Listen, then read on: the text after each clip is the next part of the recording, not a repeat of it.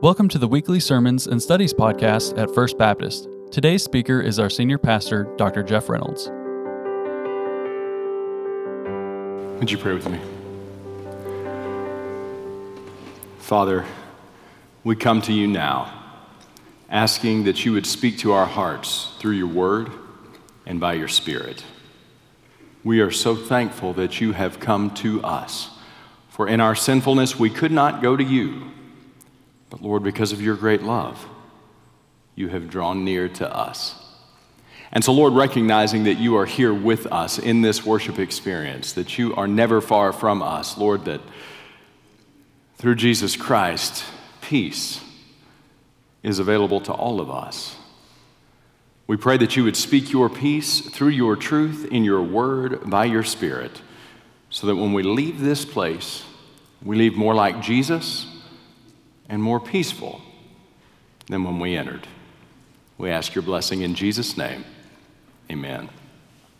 When my kids were little, and that is, that is escaping quickly now, my kids are less little with each passing day, and all those old people who told me it would go fast, they were right. And now I'm an old person saying it's going to go fast, and I'll be right too. But when they were little, they shared something that I think they inherited from their father, and that was a pretty healthy fear of the dark. If, if a room was dark, they weren't going in there. If a room became dark, they were getting out of there. They didn't want anything to do with darkness. They wanted to be in a place bathed in the safety of light. I was the same way when I was a kid. But it was always interesting to me because there was a way that they would step into a dark room with zero hesitation and zero fear. And that way was if my wife or myself were with them. If we walked into the dark place with them, they were fine. In fact, they were, they were bold. They were, they were proud to step into that room, unafraid of whatever might be there because they had something greater with them. They had someone greater with them. And anything that might jump out at them, well, there was somebody who could take care of that thing. What's interesting, we tend to get over our fear of the dark, but the truth is that life presents us with dark places all along, doesn't it? And there's something powerful about having somebody there with you. Now, the dark place may not be a darkened room, but it, it may be the doctor's office where you've got to wait for that appointment to go back in and have them read to you the report that they already sent to you through the patient portal, but you can't understand it, so you've got to wait. And you know they know, and you know that the, the, the people who did the tests know, and everybody knows what's going on except for you, but you've got to walk into that room. And you know what they tell you? Have somebody with you. Why? Because regardless of what's going on, you're stepping into a moment of darkness things are obscured.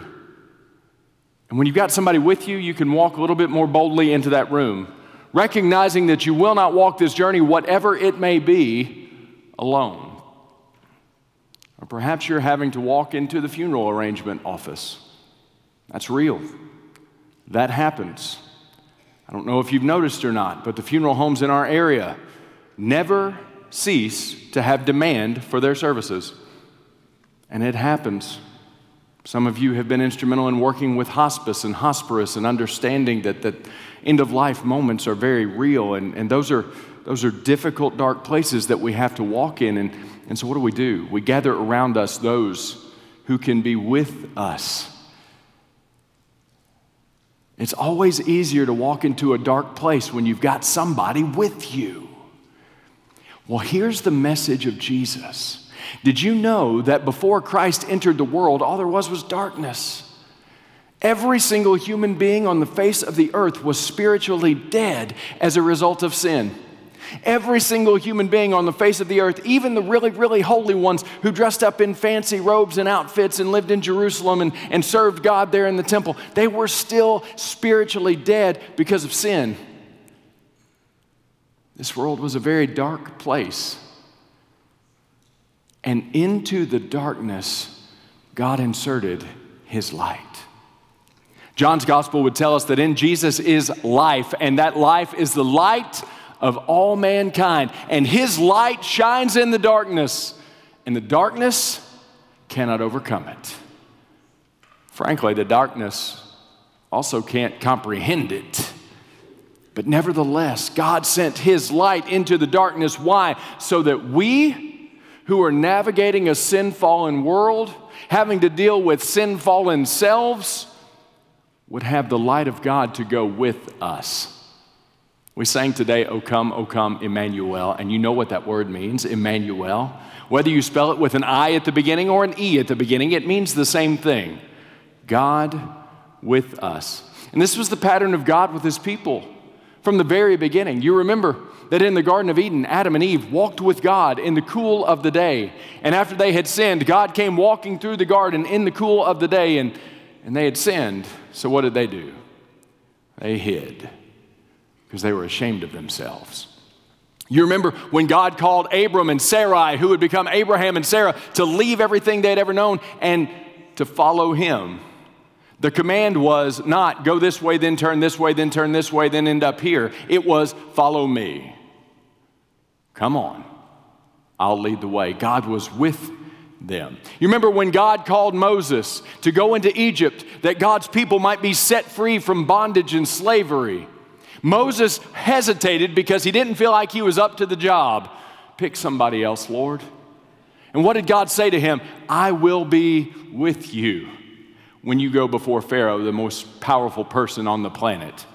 I'll be with you, and it'll be okay.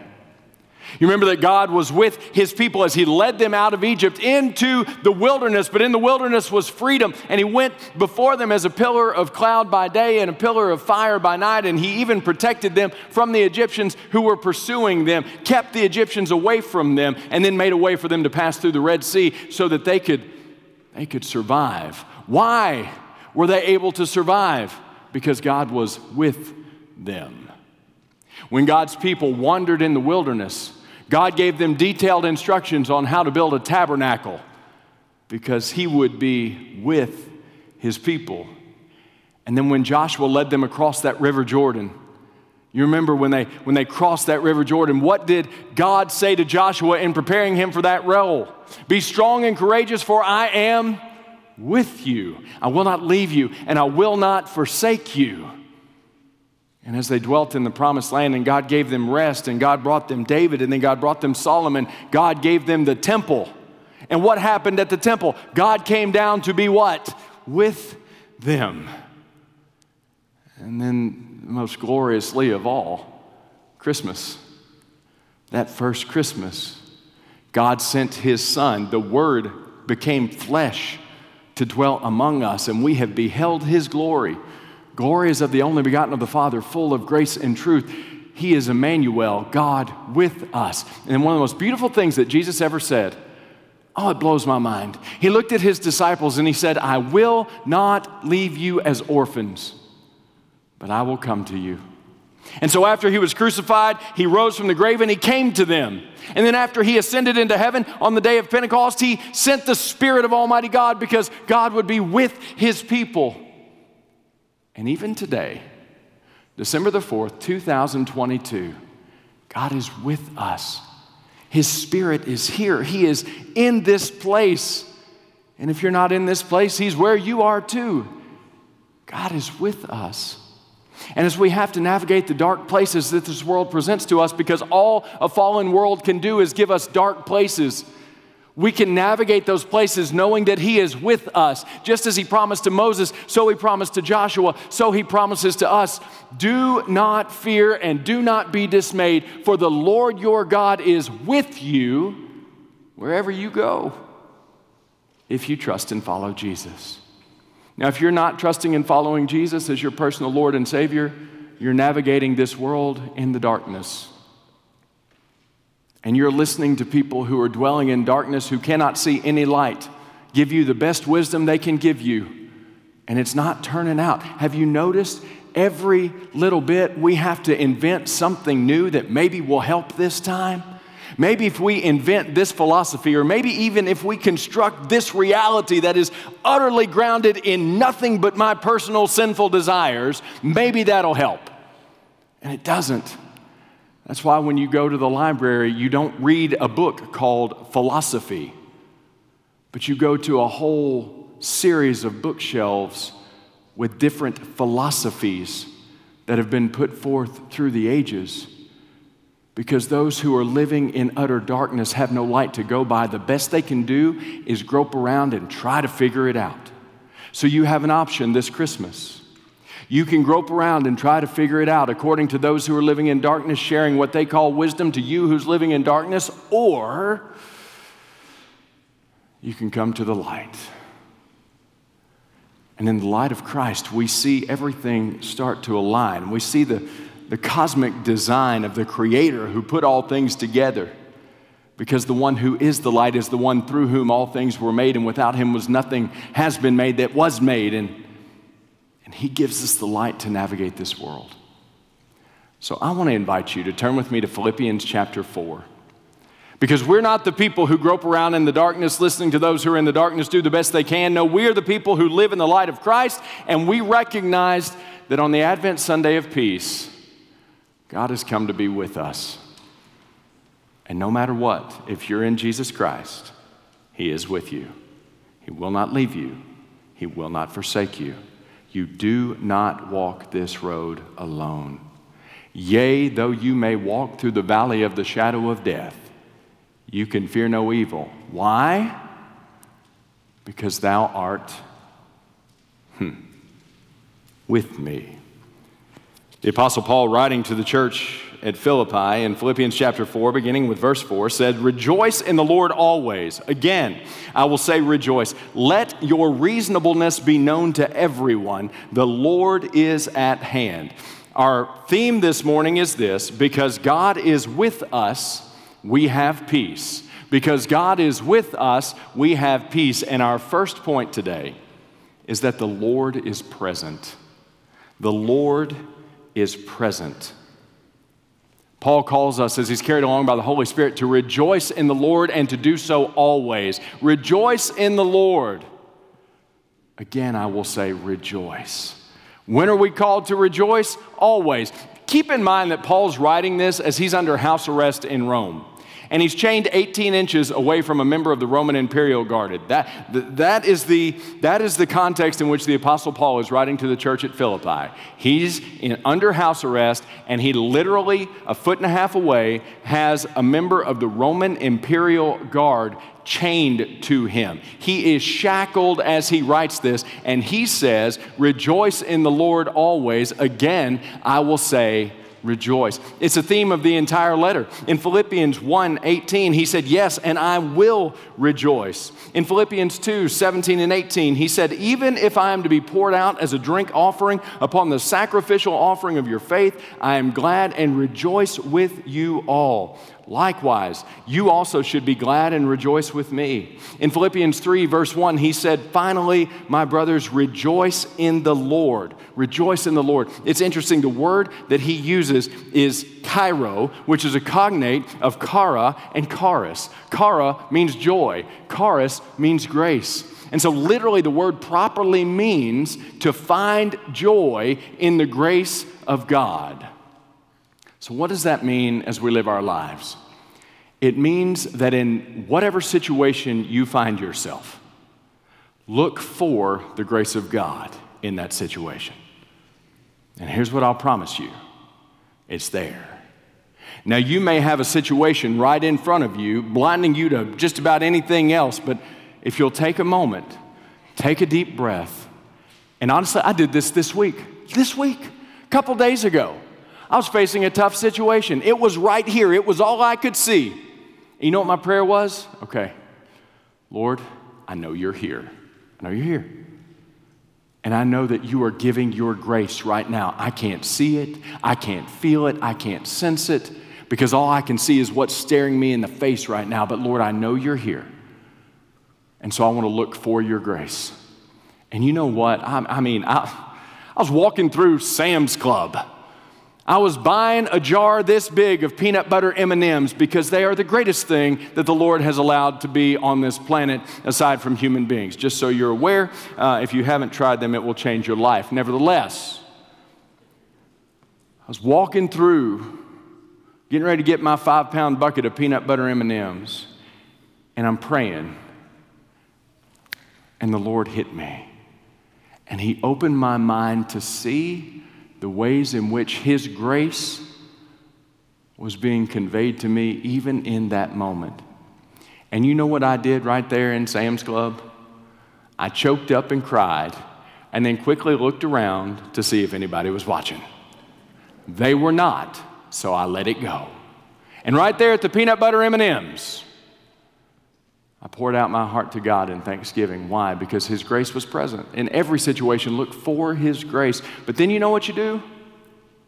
You don't just look for His grace, it will be there because He is there. He promised He would be, and God doesn't break His promises.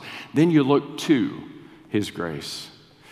And for me, this is what that prayer looked like Lord, I, I don't even know what to do. I don't know what to do. I'm heartbroken, I'm shaken, I'm disturbed, I'm bothered, I'm, I'm broken. I know you're here. Help. I've told you before, that's one of my favorite prayers. Help. I, I, don't, even. I don't even have the words to articulate, Lord, what I'm feeling or what I'm needing right now. Help. And you know what the Bible says? The Bible says that the Spirit of God intercedes for us with groanings that are too deep for words to convey. My deep calls out to His deep, and that's where He meets me. So that's what it means to rejoice. It doesn't mean that you're just happy all the time, because happy is purely contingent upon your circumstances.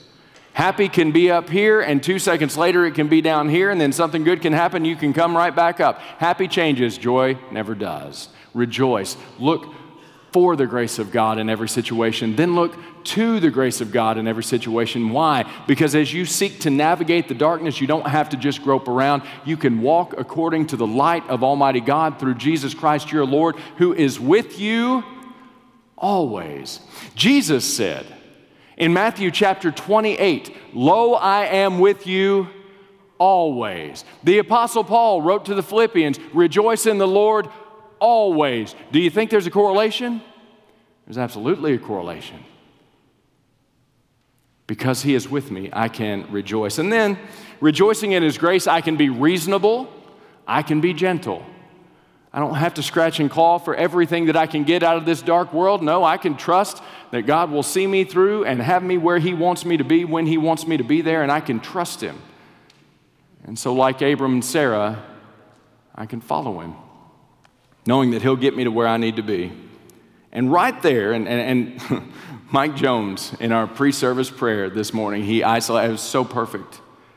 This little line that's right here in the middle of our passage the Lord is at hand.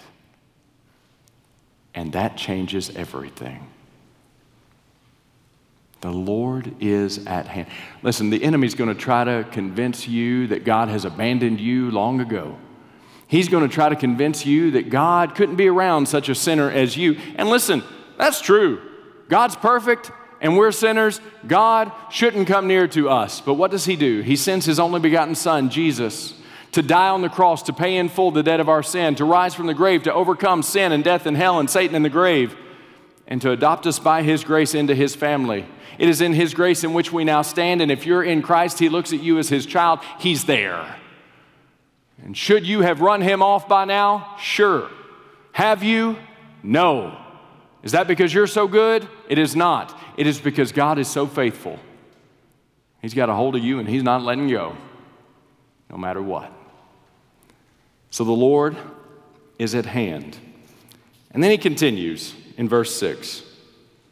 Do not be anxious about anything, but in everything by prayer and supplication with thanksgiving, let your request be made known to God. Our second point the Lord is listening. The Lord is listening.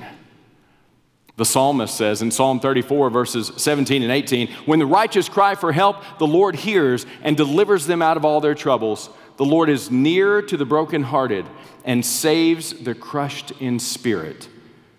And again in Psalm 69, verse 33 For the Lord hears the needy and does not despise his own people who are prisoners. The Lord is listening. It's so funny. I, I, pray with people over the phone all the time, all the time. Like literally multiple times every day. It's so beautiful because some of you will call me and say, I prayed with somebody over the phone. I've never done that. I was so nervous, but I'm so glad I did. It's amazing. You know, you can pray over the phone with people. It's a, it, it's a beautiful thing. But what's funny is if you've never done that and you're driving down the road, like there have been times I've prayed with people as they were headed down to Nashville for some sort of a medical appointment, and, and I said, "Well, can we pray together?" And they're like, "Well, well, I mean, I'm, let me pull over." I'm like, "Why do you listen? Just keep your eyes open. It'll it'll be okay. God can hear your prayer with your eyes open as well. Pay attention to what's going on around you. But we can pray. You know, it's even better through the Bluetooth now." But you, yes, there are times you need to be in your prayer closet. You need to be off by yourself, on your knees or on your face before Almighty God. But, but, but, but God calls us to pray without ceasing. And He also calls us to get something done in life. So you can pray at any time, in any place, with your eyes open. I pray subconsciously. I pray like in my mind, even sometimes as I'm talking to people. Lord, help me know what to say and what not to say. Help me know what to do and what not to do. Guide me in this moment as I'm, I'm in this moment with this person. Help me to be to them what you want me to be to them in this moment. You know, you can do that. The Lord is listening. And when you cry out to Him, now, are there things that can hinder your prayer life? Yeah. Bible tells us in Matthew chapter 6 verses 14 and 15 that if you harbor unforgiveness in your heart, that hinders your prayers. In James 4, 2 and 3, the Bible says you do not have because you do not ask, and you ask and do not receive because you ask wrongly to spend it on your passions. And then in 1 Peter chapter 3, God tells husbands that if they treat their wives harshly, that hinders their prayers. Husbands, listen up. But God is listening, willing to hear from you at any moment desiring to hear from you in every moment. Talk to him.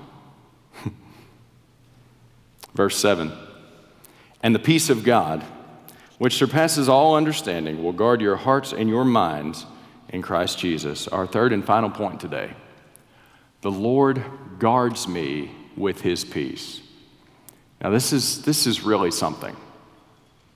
We talk often about his peace that passes understanding, and we should talk about that. That means that God's peace doesn't make sense given the circumstances in which we find ourselves. And so many of you have experienced that peace, haven't you? It's, it's amazing. You shouldn't be at peace, and yet you are. How does that work? Well, that's because God gives us his peace that passes all understanding. It's a peace around which we cannot wrap our minds. But notice what he does with that peace. So often I'm guilty of stopping there. Lord, give me your peace that passes all understanding. That's great. But what does he do with that peace? He guards our hearts and our minds in Christ Jesus. The Bible talks about the heart a lot, hundreds of times. Not one time in the Old Testament or the New Testament is it talking about the muscle that's pumping blood in the center of your chest. What's it talking about? The Hebrew word is leb. It means inner person, mind, will, heart. The Greek word in the New Testament is cardia. It's where we get cardio. It means affective center of our being. It is the center of who we are, and it is precious to God. And our mind doesn't just mean our, our, our cognition, it means, well, the word is noema, which means our thoughts, our purposes, our feelings. Is it possible that when we navigate a dark world, we might need something or someone to guard the affective center of our being? Could it be that as we navigate a dark world, we need something or someone to guard our thoughts, our feelings, our minds? Well, the answer is, of course. And again, we can grope around and do the best we can, listening to the wisdom of the world, but they're just groping around in the darkness too. Or we can turn to the Word of God that presents to us Jesus the Christ, who is the light of the world, who has come to us, who is still with us, for he is Emmanuel, God with us. And we can follow his light. It's possible to dwell in peace that passes understanding and to have that peace that is utterly supernatural. Guard your heart and your minds in Christ Jesus. But it requires that you look to Jesus, that you trust and follow Jesus, that you surrender repeatedly to Jesus, looking for His grace and then looking to His grace. And then in Isaiah, we learn that God keeps him in perfect peace, whose mind is stayed on you because he trusts in you. Thank you for listening, and we hope you'll join us next time. We'd love to connect with you. Just email connect at firstbaptistbg.org or call 270 842 0331.